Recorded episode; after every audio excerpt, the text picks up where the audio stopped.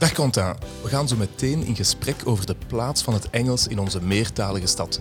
Maar het lijkt mij toch niet slecht om even stil te staan bij een heel ander onderwerp, dat toch ook wel te maken heeft met meertaligheid en Engels. Uh, dat is natuurlijk de, de, de verschrikkelijke oorlog in Oekraïne. Uh, sinds de zinloze inval van die Russische agressor en de daaropvolgende vluchtelingenstroom is het ook hier in Schaarbeek alle hens aan dek, neem ik aan. Inderdaad, uh, het is zo. Wij hebben uh, een oproep gedaan naar gezinnen die plaats hadden of mensen die gebouwen hebben die leegstaan en daarvoor ja. zouden kunnen dienen. We hebben ongeveer 300 gezinnen die daar positief op hebben geantwoord. Dat is ongeveer een duizendtal plaatsen.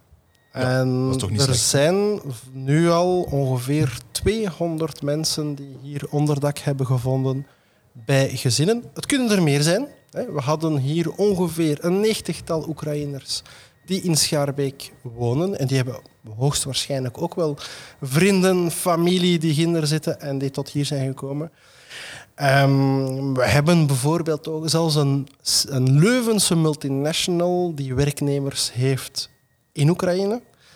En er zijn daarvan een zestigtal die in Schaarbeek gaan Amai. komen, die hier ook heel snel gaan kunnen werken. Hè. Dat zijn ook heel positieve uh, verhalen. In het Engels waarschijnlijk. Uh, wel, uh, in het Engels, in ieder geval de mensen die wij hier hebben en die hier aankomen, daar is soms de communicatie zeer, zeer moeilijk. Die mensen spreken buiten thank you, hello. Ja, kennen die geen enkel woord Ja, uh, Engels. En dus daar doen wij alle vertalingen met Google Translate. En dan typen wij daar iets in en dan wordt dat vertaald en dan gesproken in het uh, Oekraïens of in het Russisch, want die mensen spreken uh, de Dat twee of een van de twee. Dus dat dankzij technologie verloopt dat. Maar dat laat nog eens duidelijk zien hoe belangrijk het Engels is in een gemeente zoals Schaarbeek. Ah wel, ik zou zeggen, let's get started then. Dan beginnen wij gewoon aan eh, de podcast. En we hebben ook een intro tune en dat is de deze. Café Urbain. Café Urbain. Café Urbain. Stedelijk. Liberaal. Verhaal. Hi everyone, welcome to another episode of Café Urbain podcast. Today we're going to talk about the use of English in Brussels. As we all know, at least a hundred languages are spoken on the streets of our city.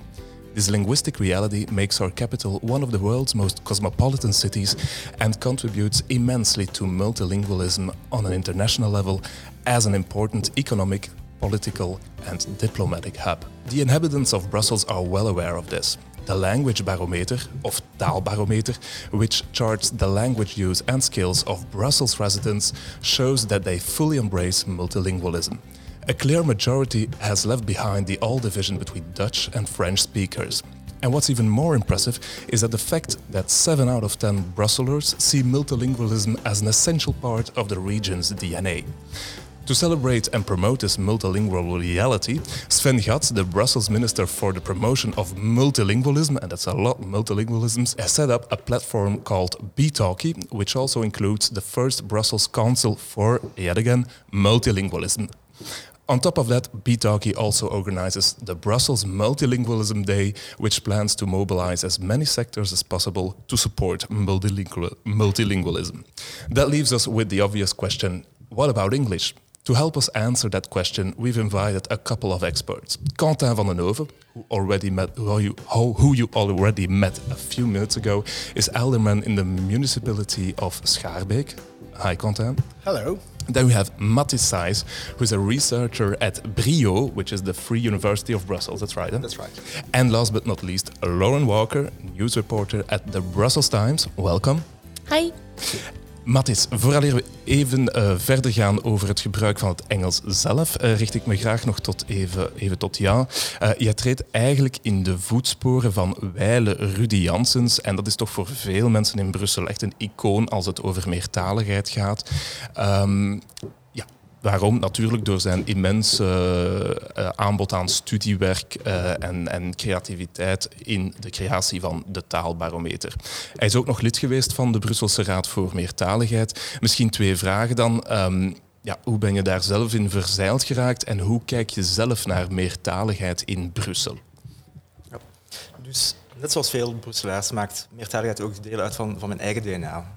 Ik woon op dit ogenblik in, uh, Ja. Sint-Gilles, maar ik ben opgegroeid in, eh, in de Brusselse rand. En eigenlijk van jongs af aan hebben mijn ouders en grootouders, die wel afkomstig waren van Brussel, mij eigenlijk warm gemaakt om meertaligheid te gaan omarmen. En daar open voor te staan en de opportuniteiten die ermee gaan, je, ehm, zeker te, te benutten. Zij spraken Brussels eigenlijk. Ja, mijn grootouders spraken Brussels. Je, hoewel als wij erbij waren, nooit zelf, maar onderling werd dat wel ge- ge- gebruikt. Ja, oké. Ja. En uiteraard mag het niet verbazen, dus ik ben opgegroeid in die, in die Vlaamse, alleen in de Brusselse rand. En heel vaak kwam ik, kwam ik naar Brussel en, en dat, dat prikkelde mij wel. Dus toen ik een, eh, uiteindelijk een beslissing moest maken van wat ga ik verder studeren, leek eigenlijk politieke wetenschappen eigenlijk de, de meest voor de hand liggende oplossingen of, of eigenlijk manier om, om die complexiteit eigenlijk te gaan begrijpen. En het is eigenlijk ook tijdens die opleiding dat ik, eh, dat ik het genoeg heb gehad om, eh, om kennis te maken met, Rudy Janssens. Tijdens een van zijn lessen kwam, allez, tijdens een van mijn lessen kwam hij je, de taalbarometer toelichten en eigenlijk die, die eigenheid van, van Brussel. En, en dat heeft mij inderdaad wel geprikkeld. Maar het is eigenlijk pas echt twee jaar later, toen ik, eh, toen ik stage liep bij, bij Brio, dat ik, dat ik daadwerkelijk met meertaligheid aan de slag ben gegaan. En op het einde van die stage hebben ze mij inderdaad ook de vraag gesteld van kijk, wilt je, wilt je bijdragen aan de mappingstudie voor het meertaligheidsbeleid van, eh, van, van Sven Gat? En uiteraard heb ik daar volmondig ja op gezegd. Fantastisch. En Brio, dat staat net voor... Dat is een, altijd een doordenker voor mijzelf. Dat is de Brussels ehm, informatie en onderzoek. Zoiets. Ja, Ja. oké. Ook goed. Ehm, ik- misschien nog een klein vraagje. Eh, Rudy Janssens gaf zelf nooit scherpe standpunten. Hij was meer de man die observeerde eh, met een zekere, of toch een grote mate van tolerantie, kunnen we wel zeggen. Hè. Ehm, dus we kunnen zeggen dat, dat taal voor hem vooral een middel van communicatie was. Dat klopt, hè, denk ik. Eh, maar, eh, maar is dat iets wat dat jij probeert verder te zetten? Dat die, die manier van kijken op meertaligheid? Ja, zeker en vast. De, de moeilijkheid blijft wel dat er allerlei mythes en, ehm, en vooroordelen eigenlijk rond taal en, en taalgebruik bestaat in, in Brussel. We kunnen zelf misschien stellen dat eigenlijk tot vandaag de dag blijft eigenlijk een gevoelig thema, Ja. dat eigenlijk zeker niet genegeerd mag worden. Daarom dat het ook zeer belangrijk is dat we dit soort gesprekken kunnen voeren. Je, ehm, het onderzoek van Rudy Janssens maakte eigenlijk van, ja, van, van meet af eigenlijk gebruik van, van een wetenschappelijke methode. Dat eigenlijk je ehm, heel vaak in het, allee, vanuit politieke oogpunt als gevoeliger beschouwd, omdat ze dachten van oké, dat kan politieke gevolgen hebben. Maar dat was zeker niet zijn bedoeling. Hij wil eigenlijk zo objectief mogelijk gaan, gaan aanduiden, van welke talen worden hier in Brussel gesproken, zodanig dat jullie beleidsmakers daarmee aan de slag Ja. kunnen. Ja, en eigenlijk kunnen inspelen op die, op die taalrealiteit. En uiteraard wil ik ook je, voortbouwend daarop met die, met die kernwaarden aan de slag gaan. Dus op basis van een wetenschappelijke methode en eigenlijk gewoon op een objectieve manier die, die taalrealiteit binnen Brussel gaan, gaan voorstellen zonder, zonder eigenlijk een positie in te nemen. Dat klinkt zeer beloftevol. Um, Lauren Walker, thanks for being here. You are a reporter at the Brussels Times. Spoiler alert. Eigenlijk spreek jij ook gewoon Nederlands. Ja, inderdaad. Um, but first, maybe the Brussels Times. I mean, I think a lot of, of people don't know really what the Brussels Times is. It's a Brussels-based newspaper that publishes articles articles in English. Yeah. Um, is that all, or Um, I think our main goal really is, um, and I think we're going to discuss this later, but as you said, like hundreds of languages are spoken on the streets of Brussels, and not everybody understands um, Dutch or French, and most of the news in the country is is written or told in those languages. And I think for for many people who don't live in that same reality, it's very difficult to understand what it's like to live in a place when you don't understand what's going on. Um, and obviously, like for example, just taking my parents, like my pa- my mom already spoke French um, when she moved here with my dad, and my dad only spoke English, but then learned French and Dutch. And obviously, like after a while, they could they could consume news in that way, but news is a very complex thing to understand. Um, so if you can't read it in your own language, then obviously you're missing out on a lot. So for us, this became very clear during um, the pandemic because obviously het overlegcomité is done in Dutch and French. So with us, we really noticed that there was like a demand and a need for people to understand in English as well what was going on because these are things that impact like your daily life. Um, and if we didn't like do it in English, it just like people Yeah. would miss out on that information. So I guess that's kind of like our large goal. so, but you're actually born and raised in Brussels. Uh, so I was born in Uckel, um, but lived in Flemish Brabant. Yeah. So um, near. Tervuren, so, which you will hear later in my Flemish accent. Um, so so yeah, I, I guess I've kind of like combined all of those things because my parents were expats, but then brought me up as a Belgian person. So I guess I've kind of seen all all sides of the story in a That's way. super interesting. Ja, Oké. Uh, finally, Quentin van den Hoven, Schepen in Schaarbeek. Uh, tof dat je erbij bent. En eigenlijk zitten we hier ook een beetje dankzij jou, want ehm, je bent over laatst in, eh, in de media geweest omdat je eigenlijk hebt eh, het, het gerealiseerd of, of eh, input hebt gegeven aan het, de mogelijkheid vandaag de dag om administratief eigenlijk eh, aanvragen en dergelijke te doen in het Engels. In het stadhuis van Schaarbeek. Dat klopt, hè? Dat klopt volledig, inderdaad. Ik ben hier eigenlijk anderhalf jaar geleden gestart eh, als schepen en daarvoor was ik actief in een eh, Belgische multinational. Multinational, ja, dat was in het Engels, dat was in het Duits, dat was in het Nederlands, dat was in het eh, Frans, in verschillende talen. Dan kom ik hier, waar je eigenlijk in een, in een gemeente zit met meer dan 156 nationaliteiten en in een gemeentehuis waar je officieel twee talen mag spreken. Frans en Nederlands. Je moet gewoon eventjes naar de loketten gaan en je hoort daar alle talen van de wereld. Maar hetzelfde ook bij huwelijken. Heel veel huwelijken zijn gemengde koppels, taalgemengde koppels. En daar ook, ja, wat ga je dan doen? Mijn voorgangers die deden uh, het huwelijk in het Frans of in het Nederlands. Maar in vele gevallen is dat uh, niet voldoende of is er maar één van de twee, of, of die alles begrijpt, maar dan is er wel een vertaler verplicht hè, voor huwelijken. Maar de mensen in de zaal of mensen die dat volgen via YouTube, Teams en Ja. dergelijke, die begrijpen daar niets Want van. dat heb je ook eh, gelanceerd. Hè? De Dus eh, eh, inderdaad, ja. hier mensen die hier komen trouwen en vragen om een stuk van het huwelijk in het Engels te hebben, dat doe ik met heel veel plezier. En ik denk dat wij ook een van de weinige gemeentes, of de enigste gemeentes van heel het Brussels geweest, waar dat ook gebeurt. Amai, interessant. Ehm, ik ga, voordat ik... je- Ja, zeg maar zeggen, u mocht er gewoon tussen spreken. Ik vind Als je eigenlijk ook een heel symbolische waarde dat Schaarbeek dat juist doet. Omdat als we 50 jaar geleden teruggaan, denk ik, met de burgemeester Roger Nols, was, was het eigenlijk een totaal ander beleid. Die ertoe kwam op kameel. inderdaad. Een heel dubbel taalbeleid eigenlijk voerde in de, in de, bedrijf, in, ehm, in de bestuursvoering. En dat dat heel moeilijk was eigenlijk om, om je eigen taal, zijn bijvoorbeeld Nederlands, of het, je, ehm, aan de slag te komen hier in, in Schaarbeek. En dan zie je eigenlijk hoe de, de hele samenleving, of de Brusselse samenleving, eigenlijk evolueert al inderdaad. Elke, allee, dan meer en meer ruimte wordt gegeven aan verschillende talen. Ik ben blij dat je dat... eh, sorry, zeg maar. Ja, ik wou gewoon zeggen, ehm, ik denk dat dat bij jullie iets officiëler is, maar ik weet bijvoorbeeld in Etterbeek en natuurlijk, ja, dat is zo de EU, EU Quarter, ehm, doen ze dat denk ik ook, dat als je naar, ehm, naar het loket daar gaat, ik denk, ik heb daarover gesproken met de burgemeester en hij zei vooral dat hij tegen zijn medewerkers heeft gezegd van kijk, als iemand Engels komt spreken en je kan Engels verstaan, dan moet je switchen naar die taal om, om die mensen te verwelkomen. Dus ehm, Ja. dus ja, het is wel interessant om te zien inderdaad dat, dat meerdere mensen dat aan het doen zijn. Het is gewoon een meertalige realiteit uiteindelijk. Hè. Inderdaad, ja. Ehm, Het is een meertalige realiteit, waarbij dat we wel moeten oppassen dat ehm, de schriftelijke communicatie, die mogen wij niet doen in Nee. een van de andere twee, allee, een van de twee talen. Allee, mogen, moeten we doen in een van de twee talen, de officiële talen. De mondelinge communicatie. Daar bestaat wel zo een flou, flou juridiek. Hè. Het is interessant dat je dat zegt, Quentin. Dus, want uiteindelijk gaan we van ja, pragmatisch dan van tweetalig naar meertalig. Maar misschien voor ons en voor de luisteraars en, en, en, voor mensen voor wie het allemaal niet zo duidelijk is hoe we eigenlijk tot dit punt gekomen zijn, is het misschien interessant om ons even eh, mee te nemen naar de geschiedenis. Ik weet niet hoe dat jij daar eh, nog, nog naar kijkt, hoe dat het eigenlijk vroeger was. Hè, vooral Vlaamstalig tegenover Franstalig. Ehm, ik ga misschien vlug iets even laten horen over, over eh, hoe dat het eigenlijk in Amsterdam aan het evolueren is. Wat eigenlijk een, een, een, een stad was die, die of is, die eigenlijk vooral Nederlandstalig is natuurlijk. Maar ook daar zien ze steeds meer meertaligheid op Deemsteren. Um, en dan uh, kom ik terug naar, uh, naar u om, uh, om even over de geschiedenis in België zelf te babbelen. Goedemiddag, professor Kuiken. Goedemiddag. Hoe is het gesteld met de meertaligheid van de Amsterdammer? Kunnen de meeste Amsterdammers meertalen of niet?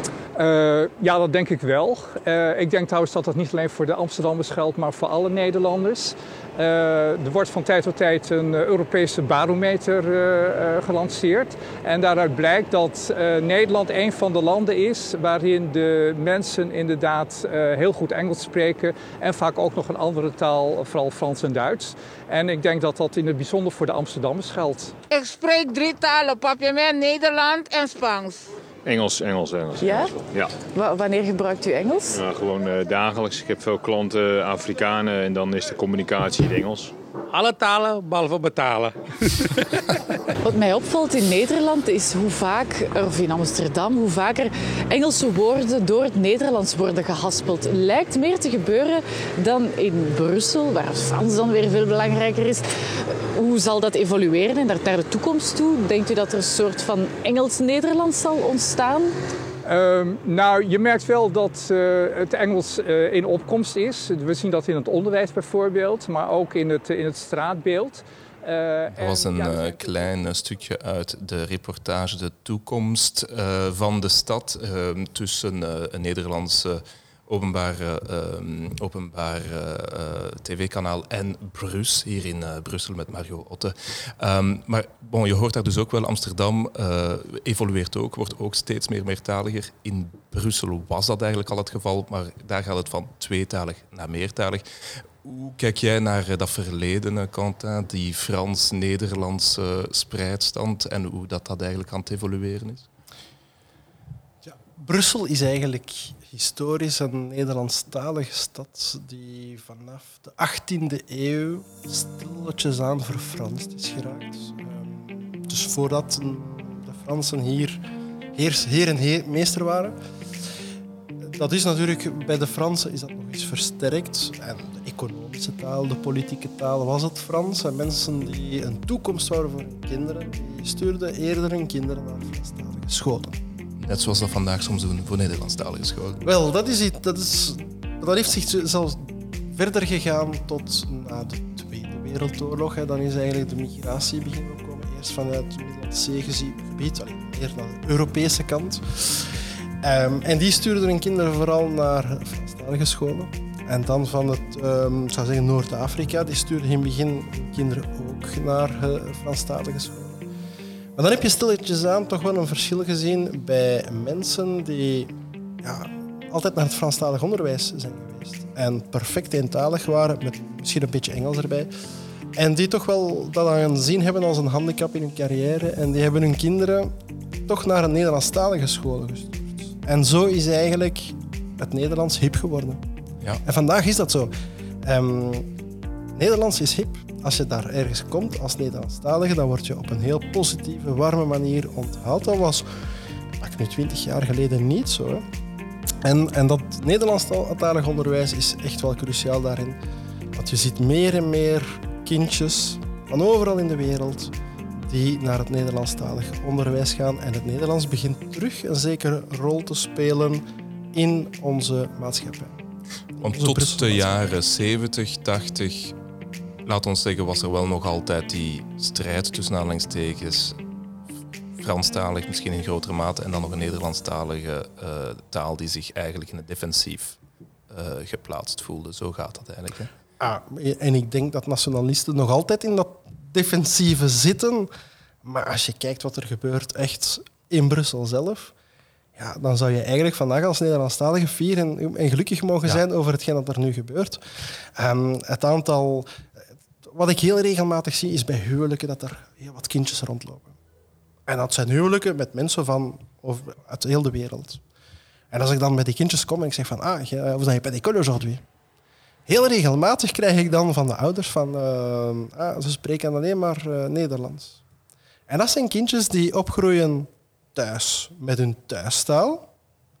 En ze kennen de schooltaal, het Nederlands, en het Frans nog niet. En dat komt daarna, want ons onderwijs is heel goed. in meertaligheid. Maar je ziet dus dat er nu heel wat kindjes zijn die nu opgroeien in het Turks, Marokkaans, Spaans, Italiaans, het maakt eigenlijk niet uit. En als tweede taal hebben die het Nederlands. En dat is een nieuw gegeven die wij hebben. En ik zie dat ook in mijn administratie, in de jonge generatie. Dat zijn jongeren die naar het Nederlandstalig onderwijs zijn gegaan en die dus perfect Nederlands eh, spreken. Frans ook, omdat ze het geleerd hebben op school. En hun thuistaal. De ouders die spreken dan nog wel vaker gewoon de thuistaal. En dat is dan ook de reden waarom dat je zei dat uh, bijvoorbeeld burgers hier aan het gemeentehuis stoemelings in het Engels geholpen kunnen worden, omdat dat eigenlijk een pragmatische deler is. Waarom eigenlijk het Engels? Als je kijkt naar um, de bevolking in Schaarbeek, dan heb je eerst de Belgen. En na de Belgen heb je de Bulgaren, de Roemenen, de Fransen, dan de Marokkanen, de Turken. En dan zijn het de Spanjaarden, de Italianen, de Polen, de Portugezen, de Syriërs, de Duitsers, de Nederlanders en de Grieken. Dus dat zijn eigenlijk de top uh, 10, 12 hè, van uh, Schaarbeek. Dat zijn heel wat verschillende talen. Maar watgene dat wij eigenlijk niet willen, is één bevolkingsgroep gaan bevooroordelen tegenover de andere. En dat is de keuze van het Engels is niet omdat wij hier een 250-tal um, Engelsen hebben en misschien een, ongeveer een vijftigtal Amerikanen. Nee, dat is om, gewoon omdat dit de taal is die de grootste groep van bevolking verstaat. En heel wat nieuwkomers komen hier aan. En ja, de taal die ze kennen is meestal niet het Frans of het Nederlands, maar wel het Engels. Wat denk jij, Lauren? Dus het uh, Engels eigenlijk als pragmatische deler, als pragmatische taal voor een uh, multiculturele samenleving? Ja, ik denk, um, ik denk zelfs, je noemt al die nationaliteiten daar, maar ik denk terugkijkend naar de divisie tussen Nederlandstaligen en Franstaligen, denk ik ook, en ik heb ook al met Sven Gat zelf gesproken hierover, en hij zegt hetzelfde. Um, Engels is een neutrale taal daarin. Ja. Um, en, en, staat los van, van die divisie. Dus ik denk zelfs tussen Nederlandstaligen en Franstaligen dat, dat, um, ja, dat, dat dat zo een beetje hun samenbrengt zonder dat ze elkaars taal moeten, om het zo te zeggen, uit te schelden. Ik denk een stap om, om dit te doen in, in een uh, gemeente, maar bijvoorbeeld ook in ziekenhuizen, is zelfs voor Nederlandstalige mensen een groot ding. Ik geef maar een voorbeeld van mezelf. Ik kan wel Frans spreken, maar ik ben opgegroeid in het Engels en in het Nederlands. En er zijn bepaalde dingen dat ik gewoon in het Frans niet kan uitleggen. En je mag zeggen wat je wilt, maar niet iedereen is, is op hetzelfde niveau, op bestuursniveau, die grote stap aan het maken. En heel vaak kom ik naar het gemeentehuis of naar het ziekenhuis, is nu een onlangs voorbeeld. En in plaats van dat ik mijn verhaal kan doen in het Nederlands, moet ik het doen in het Engels. Ook omdat bijvoorbeeld nu veel dokters, mijn dokter toen was Italiaans, kon Frans, maar geen Nederlands. Dus hebben we gewoon gezegd, oké, we doen dat in het Engels. En ik denk voor veel andere Nederlandstaligen dat dat misschien ook, zeker op emotioneel vlak, de gemakkelijkere taal is. En ik denk dat dat ook is, weer al, ik heb het geluk gehad om heel goed onderwijs te hebben in het Nederlands en in het Frans, maar dat is niet overal zo het geval. Ook bijvoorbeeld als je gaat naar Oost-Vlaanderen, dat Frans niveau ligt bij sommige mensen veel lager, omdat ze niet die, die dagelijkse nood hebben om dat te spreken. En ik denk dat, dat zij bijvoorbeeld wel Engels op school leren, maar ook Engels hoor je overal. We zetten de tv aan, bijna alles is Engels. je luistert naar muziek. Invloed. Voilà. dus ik denk emotioneel dat dat ook een gemakkelijkere taal is om op terug te vallen als je bijvoorbeeld het Frans niet beheerst. Dus ik denk, je kan zeggen wat je wilt over mensen van een ander land die naar hier komen, maar ik denk voor mensen die in België zelf wonen, dat dat ook wel heel behulpzaam zou zijn als ze daarop zouden kunnen terugvallen ja. in meerdere plaatsen dan hier of daar. Of, dus ja. Good point. Um, Mathis, ik kom even naar u. Ja, denk dat dat eigenlijk ook wel een beetje um, naar boven komt in, uh, in de laatste taalbarometer. Uh, het is trouwens ook Philippe van Parijs, de voorzitter van de uh, Raad voor Meertaligheid, die dat uh, onderlijnt. Dat is eigenlijk het feit dat ja, de realiteit is wat het is, dat Nederlandstaligen steeds minder Frans kunnen en dat Franstaligen ook steeds minder Nederlands kunnen. Dus wat Lauren zegt, blijkt gewoon de realiteit. Ook tussen de twee taalgemeenschappen in dit land begint Engels effectief ook een rol te spelen. Of hoe kijk jij daarnaar? Ja, zeker en vast. Ik denk wel dat de, de uitdaging die, die toenemende diversiteit kenmerkt, eigenlijk je opengetrokken moet worden. Want wat we zien is dat eigenlijk zowel interne als externe migratiepatronen eigenlijk zowel het Nederlands als het Frans onder, onder druk zetten en dus eigenlijk heel veel mensen hier in Brussel toekomen en dat eigenlijk geen Nederlands en geen Frans spreken. En als we Engels erbij nemen, gaat het eigenlijk zelfs over 8% van de, de Brusselaren die geen een van de drie talen spreekt.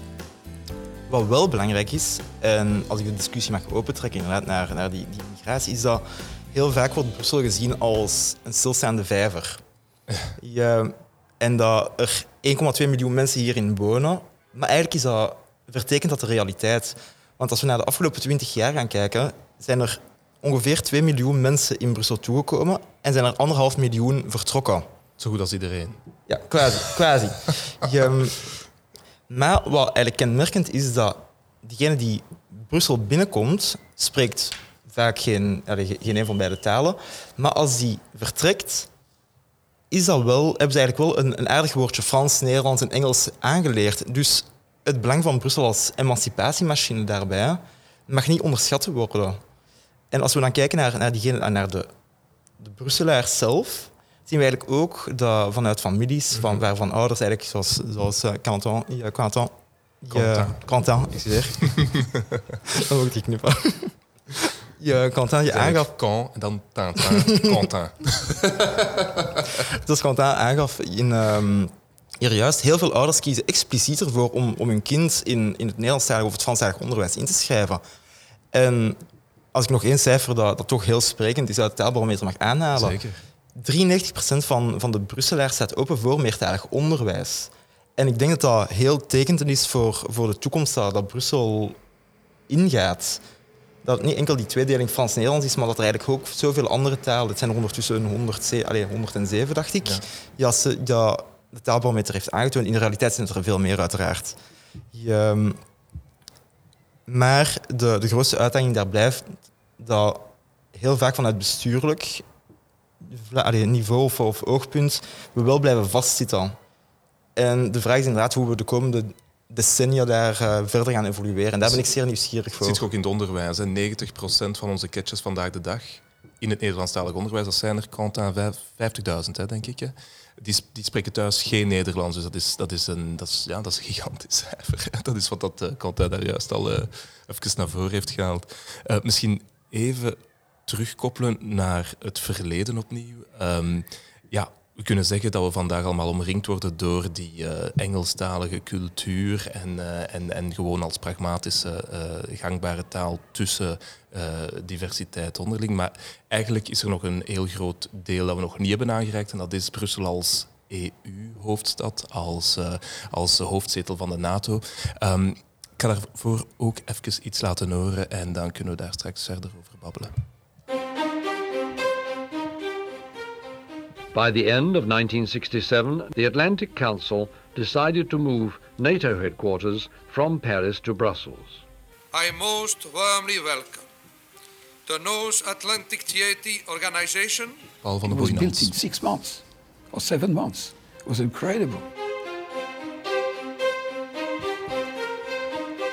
General de Gaulle at the time decided that he was withdrawing French military from the organization and also asked the organization to move outside France. NATO said farewell to Paris, its headquarters for 15 years. When President de Gaulle withdrew French support from NATO's military establishments and asked them to leave the country, the alliance also decided to move its political headquarters. That was a bit of a shock. I sort of accepted the idea of moving on elsewhere and stay with NATO, whatever happened. I would say that uh, for those of us who liked Paris, the big difference was the difference between Paris and Brussels. Brussels in those days was very provincial. there were many things that you couldn't buy here that could, you could buy uh, anytime in Paris. When I first came, I was in a hotel in, in, in the centre of town. and, and yeah, let's continue in English for a bit. Yeah, Lauren, I mean, sorry, uh, this is a rural and provincial town. I'm very sorry for that, but um, as we heard, in, as we heard in the late 1950s, the first supranational institutions established themselves in Brussels, uh, like NATO, the European Commission, the European Council, and so on and so on. So uh, Brussels uh, increasingly became an international city. Um, so it's it's now the, the third most important language spoken in Brussels. Uh, Lauren, you are in a way the result of that evolution in some Mhm. way, I would say. Uh, how do you see then the use of English in the Eurobubble specifically and in the political scene, political scene uh, in general?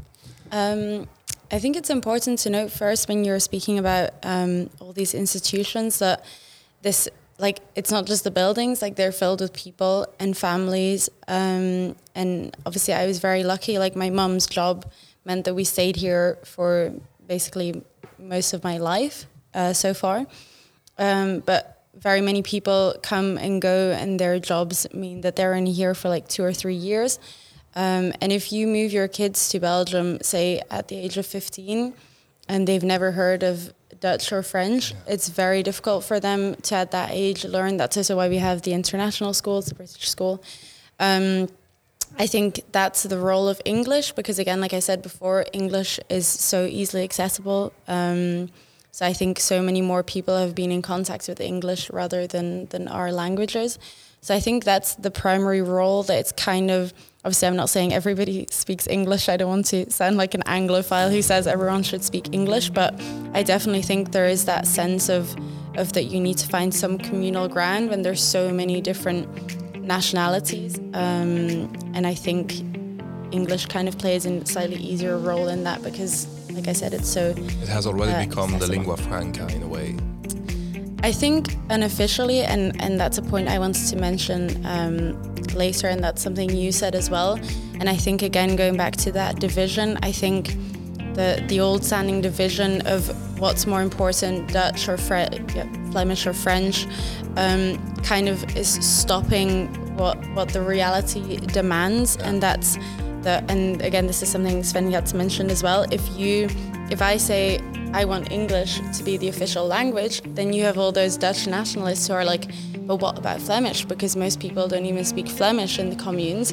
And then even in Flanders, you have some French speaking people who are like, but I still want to be able to speak my language. And I think until people can get past that point of my needs come first, I think it'll be very difficult to solve certain situations. But I do think that, that there is a solution in, in adopting English. And like I think the barometer showed, especially young people are very willing to do that, which is obviously a very positive, um, positive thing. So yeah. Yeah. Um, Quentin, as alderman, I mean, we can say that Schaerbeek is becoming increasingly popular amongst expats. Um, is that something that you notice? Yes, it's something that we notice. For example, the number of Indians coming to Schaerbeek is growing. Really? Ah. Yes, yes, it's growing year after year. But it has nothing to do with the European institutions. No, but it's IT. It's IT. Um, yeah. And Agoria conducted a, a research, I think a year ago, a little bit more than a year ago, and that pointed out that the the level of English or the way expats were helped in the different communes of in some communes of Brussels was horrible. Something so we can notice, um, we had a, a good discussion with Agoria, and um, that was also one of the starting points to also officially adopt English in our commune. So this is the starting point. Was Agoria with all people from different nationalities that come here and do have needs. For people from the EU, the expats, it, well, it's a little bit more easy because they have they have these placement officers that do everything for them. So they're not right in front of someone that does not speak any. Oh, is that true? Oh, Yeah, they don't. They're not in, in in the commune at the counter in front of someone that doesn't speak English. At the Brussels Times, do you, do you see that as well? That um, that people are, I don't know, annoyed or that, that, that they're kind of frustrated about uh, contacts that they have with the, the local communes, or not really? Um, I would say yeah, of um, interviews, but I feel like I don't even have to go that far. Like I also think again, your point is very valid, but not everybody who comes here for a short term has those connections. Like with my family, they they worked really hard to be able to go to a Flemish Yeah. commune and, and say what they needed to say, but and in some sense there were people who are really willing to to kind of find a middle ground, but in other ways, I think there's quite a few people still in Belgium who say, no, I'm not going to speak your language. And I think, again, like I said earlier, fine for certain things, but when it comes to things that can be very emotional, but also things that are like a matter of not life and death, but health issues and, and such, we definitely hear from people that that that can be very complicated because um, also for the Flemish, I must admit. yeah, exactly. Yeah, I think, and I think it's it's a much wider picture. You can say what you want about English in the, in the city, but I think that Brussels, in in certain parts, has really struggled to to adapt to the fact that it's such a multilingual city. I mean, the fact that I kind of speak both official languages and I speak English, and I can't go to a commune or a hospital and make myself understood in any of those languages, um, I think for some people is very, very frustrating. Yeah. So. Uh, Mathis, I don't know in, um, if uh, if you guys uh, follow uh, the movements of these expat communities in Brussels at Brio, but I mean maybe you do. Yeah, I think uh, that you do. Really uh, conducted research on the Bruxodus. the Bruxodus. So, yeah, the Bruxodus. so people who leave Brussels. Yeah, yeah. that's right. Yeah. Um, though I don't have an idea on what the, the trends are, but what we see is uh, that many people think so Brussels has underwent a metamorphosis in the past 20 years, and as it is periphery in a way. Yeah, so due to the, the proximity of, of yeah, the international institutions and so on, those made the, the Rand very attractive to, to specific groups. And if we look at the... Like Tervuren. Like Tervuren. Yeah, and what we see is, and in a way, it's it's, it's straightforward that those people that, that undergo that social mobility that I explained earlier, yeah, from then that live in, for instance, Molenbeek, and want a large or larger house with a garden, they're not keen to, to move to, yeah. to municipalities like Alzenberg or, or Dilbeek or Tervuren that are more affluent in a way, they rather choose to, to go and move to yeah, municipalities such as Vilvoorde that are in, in a way similar to, to the, the municipalities they come from. And what happens is that the, the people with higher mobility or the expats are more keen to, to move to, to those more fluent. the greener, the yeah, richer suburbs. Yeah, the suburbs. Yeah, that's right. Yeah, yeah. That's also how we frame them. And also, the Flemish government is really keen of uh, of inviting them in their in their uh, communes. Because, for example, Hoeijlaert or uh, Tervuren, they have really like this policy in inviting.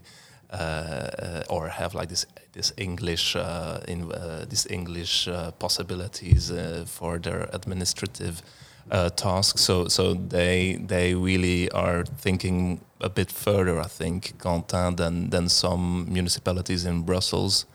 Uh, to invite those expats and uh, richer uh, people uh, that that are uh, like yeah moving towards those suburbs. No. Well, in those communes, you have a whole community, and we, I had not so long time ago someone from NATO, um, a U.S. citizen, and she told me that she was the only one living in Schaerbeek. All the one, the other ones are living all together in the same area, the same spot, and definitely also for NATO, they, there are some specific rules a house should comply to. There need to be a fence. I mean, security rules. Really? Oh. Yes, yes, yes. So, so, they all they all live in Bru in Tervuren, not in Brussels. I don't. Well, oh. I, I'm I'm not sure if it's Tervuren, but they they mainly live in the same area. And of course, if you come from abroad and, and first of thing you ask the colleagues is, where do you live? Yeah, and true. and try to find a place nearby. But the let's say the EU community, they start to, to come more and more to Schaerbeek and just walk in the Josaphat Park and, and you hear, for example, a lot of German. Yeah. German families that come here and live here, and you have these beautiful houses in Schaerbeek. Oh, but Schaerbeek is magnificent. So that is the asset that we have are these beautiful houses, the Josaphat Park. Um, the commune has a positive image today.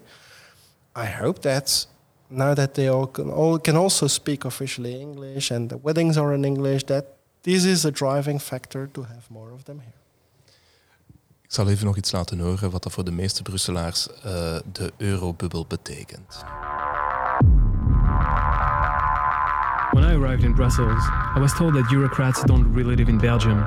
Well, the truth is, we don't even live in Brussels. We live in a city within the city, a city of suits and ties, suitcases, business cards, business lunches, business trips, conferences, Italian restaurants and Irish pubs, small talks and big debates. We speak at least three languages, O2 BAs and three masters, studied politics, law, economics. We're policy officers, project officers, project managers, program managers, lobbyists, consultants, working for the beauty of the European dream. We're from Romania, France, Spain, Slovakia, Netherlands, UK, Poland, and 20 more, all gathered in what some call Brussels. But this is not Brussels. Welcome to the Eurobubble. Eurobubble. It's a, it's a YouTube series um, about the Eurobubble. Uh, it's uh, really funny, actually. Um, but um, it, it reminded me uh, of something that I read on the Brussels Times, uh, with I, which I do read. it's uh, Robert Tyler's, maybe a co-writer of yours, who said, "Of course, English should become an official language in Brussels." And then he wrote this whole opinion about um, English. So in the end, uh, I have this final question: Should English become an official language?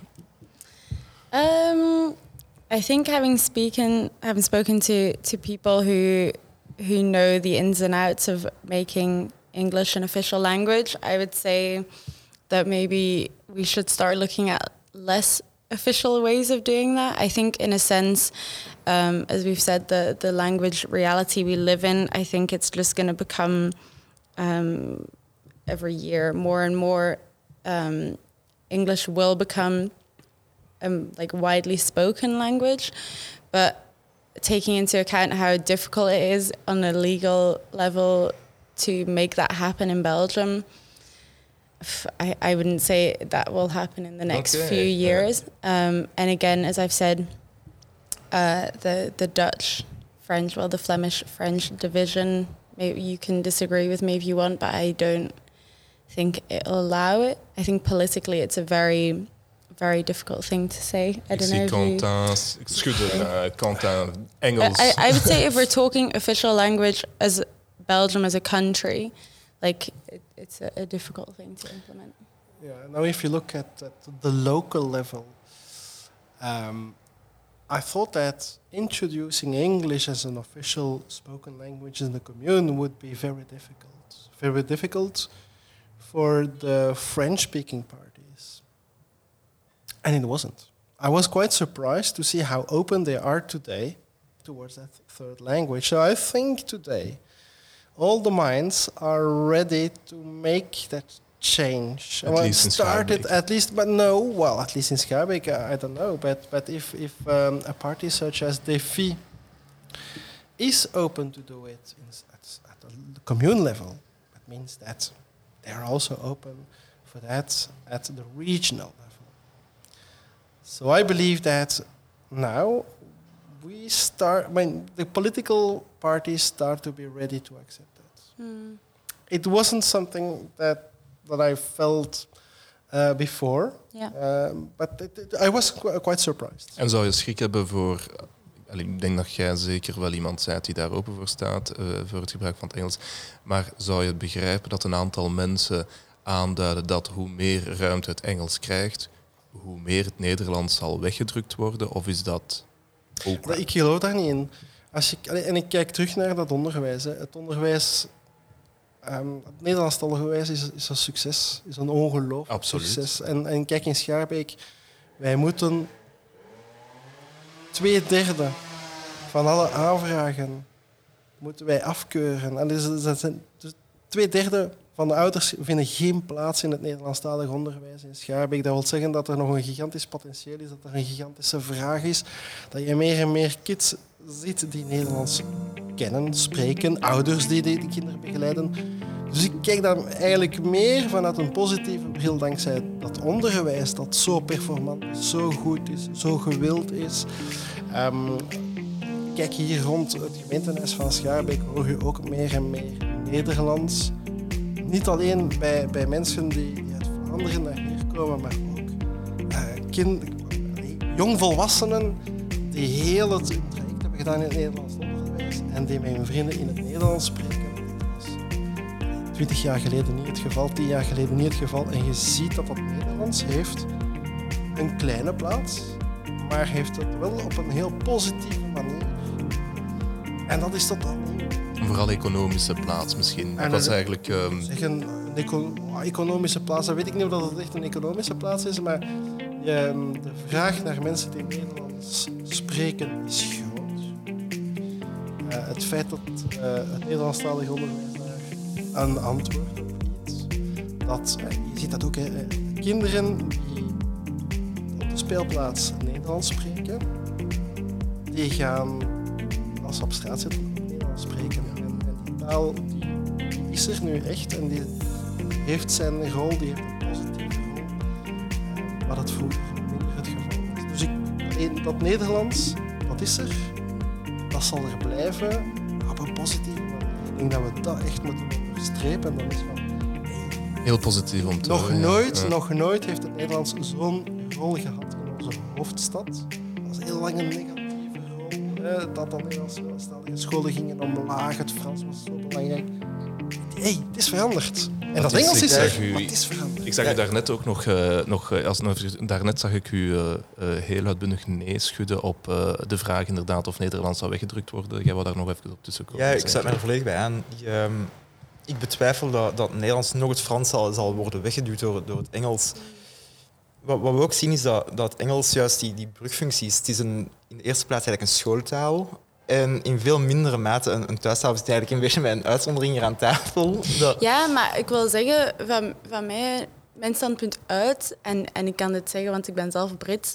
ehm, Engels is een extra. Wij wonen niet in een land waar dat mensen minder talen willen spreken. En als je kijkt hoe dat wij... Als, als ik, ik studeerde in Edinburgh, dus ik heb niet hier gestudeerd. En je gaat naar daar, als je twee talen kan... Wow, wauw, drie talen, wauw, drie talen. Die schamen zich dat ze maar één taal spreken. Wij lachen met Amerika, dat iedereen daar eigenlijk maar één taal... Niet, ja, dat is een ander argument, maar dat ze maar één taal spreken. Ik denk nooit dat, dat iemand dat zal zien als dit is de enige taal dat we moeten of willen spreken. Ik spreek Engels en al mijn Vlaamse vrienden spreken Engels. Dat wil niet zeggen dat als wij samen zijn, we Engels gaan spreken. Ik denk, de taal waarin dat je opgroeit, het blijft ook altijd jouw taal. Dus ik zie niet in waarom dat... Ja, ik kan ook Frans spreken, daarom spreek ik niet elke dag van mijn leven Frans. Dus ik denk de, dat talen sowieso niet moeten gezien worden als ik pik er eentje, dus ik moet er ook in laten vallen. Dat Nee, gewoon- nee, absoluut niet. Nee, dat is ook hetgene wat we in Brussel zien, dat heel vaak gaat niet, is geen of, of allee, het, is, het is geen of-verhaal. Heel vaak is het een en-verhaal. Dat, dat als je in een conversatie verwikkeld raakt, en dat is ook zo'n beetje de, de moeilijke positie ik heb met bijvoorbeeld het, het Engels als lingua franca. Als we gaan kijken, qua concept is dat heel mooi, maar als we in de realiteit staan, heb ik het gevoel dat juist er een hele reeks aan verschillende talen wordt gecombineerd en uiteindelijk om dezelfde boodschap Ja. duidelijk te maken. En dat is, dat is de kracht van Brussel ook, dat, dat die meertalige interacties er zijn. Dus de kwaliteit en de juistheid. Allee, het is niet dat iedereen Oxford English spreekt natuurlijk, maar eh, het is, en zeker ook in Nederlands en Frans is hetzelfde in feite. Meertaligheid betekent natuurlijk niet de perfectie van die talen. Zeker en vast niet. En dat is geen probleem. Nee, dat is ook iets dat, we gaan proberen bij de volgende editie van de taalbarometer in kaart te brengen. Oké, wat, wat is juist die positie van, van het Nederlands? Maar vis-à-vis het, eh, het Frans en het Engels, je, omdat je kunt geen uitspraak gaan doen over één taal of de positie ervan zonder eigenlijk te gaan zien van wat is het in het geheel. En dat is, eh, allee, op die antwoorden moeten we, moeten we weliswaar nog wachten, maar dat zijn, eh, dat zijn wel vragen die we ons moeten stellen in deze veranderende samenleving. We kijken er alleszins met eh, enorm veel eh, nieuwsgierigheid naar uit. Eh, ik weet niet wanneer dat hem uitkomt, maar of mag ik dat nog niet vragen? Ja, jawel, in, in principe december volgend jaar. Dat staat al aangekruist in mijn agenda. voilà, ik denk dat we aan het einde gekomen zijn aan, eh, van eh, de aflevering. Eh Quentin, wil jij nog een final note eh, in de groep smijten of eh, is alles gezegd? Ik denk dat hierbij alles gezegd wordt, maar we, zitten, we kijken allemaal naar dezelfde richting. Absoluut. Dat is heel duidelijk hierbij. En ehm, ik denk dat, dat het een mooie toekomst wordt. Een mooie meertalige toekomst in eh, Brussel met, eh, met een mooie plaats voor Engels. Oh, wel, voilà, dank u wel voor eh, deze mooie laatste woorden. Dank u wel ook Quentin Schepenen in, eh, in Schaarbeek eh, om erbij te zijn. Lauren Walker, de journaliste bij de Brussels Times. Allemaal een keer goed gaan kijken. Eh, dank u wel. En uh, Matty Sais van Brio VUB, dank u wel om erbij te zijn. En aan jullie, beste luisteraars, tot volgende keer.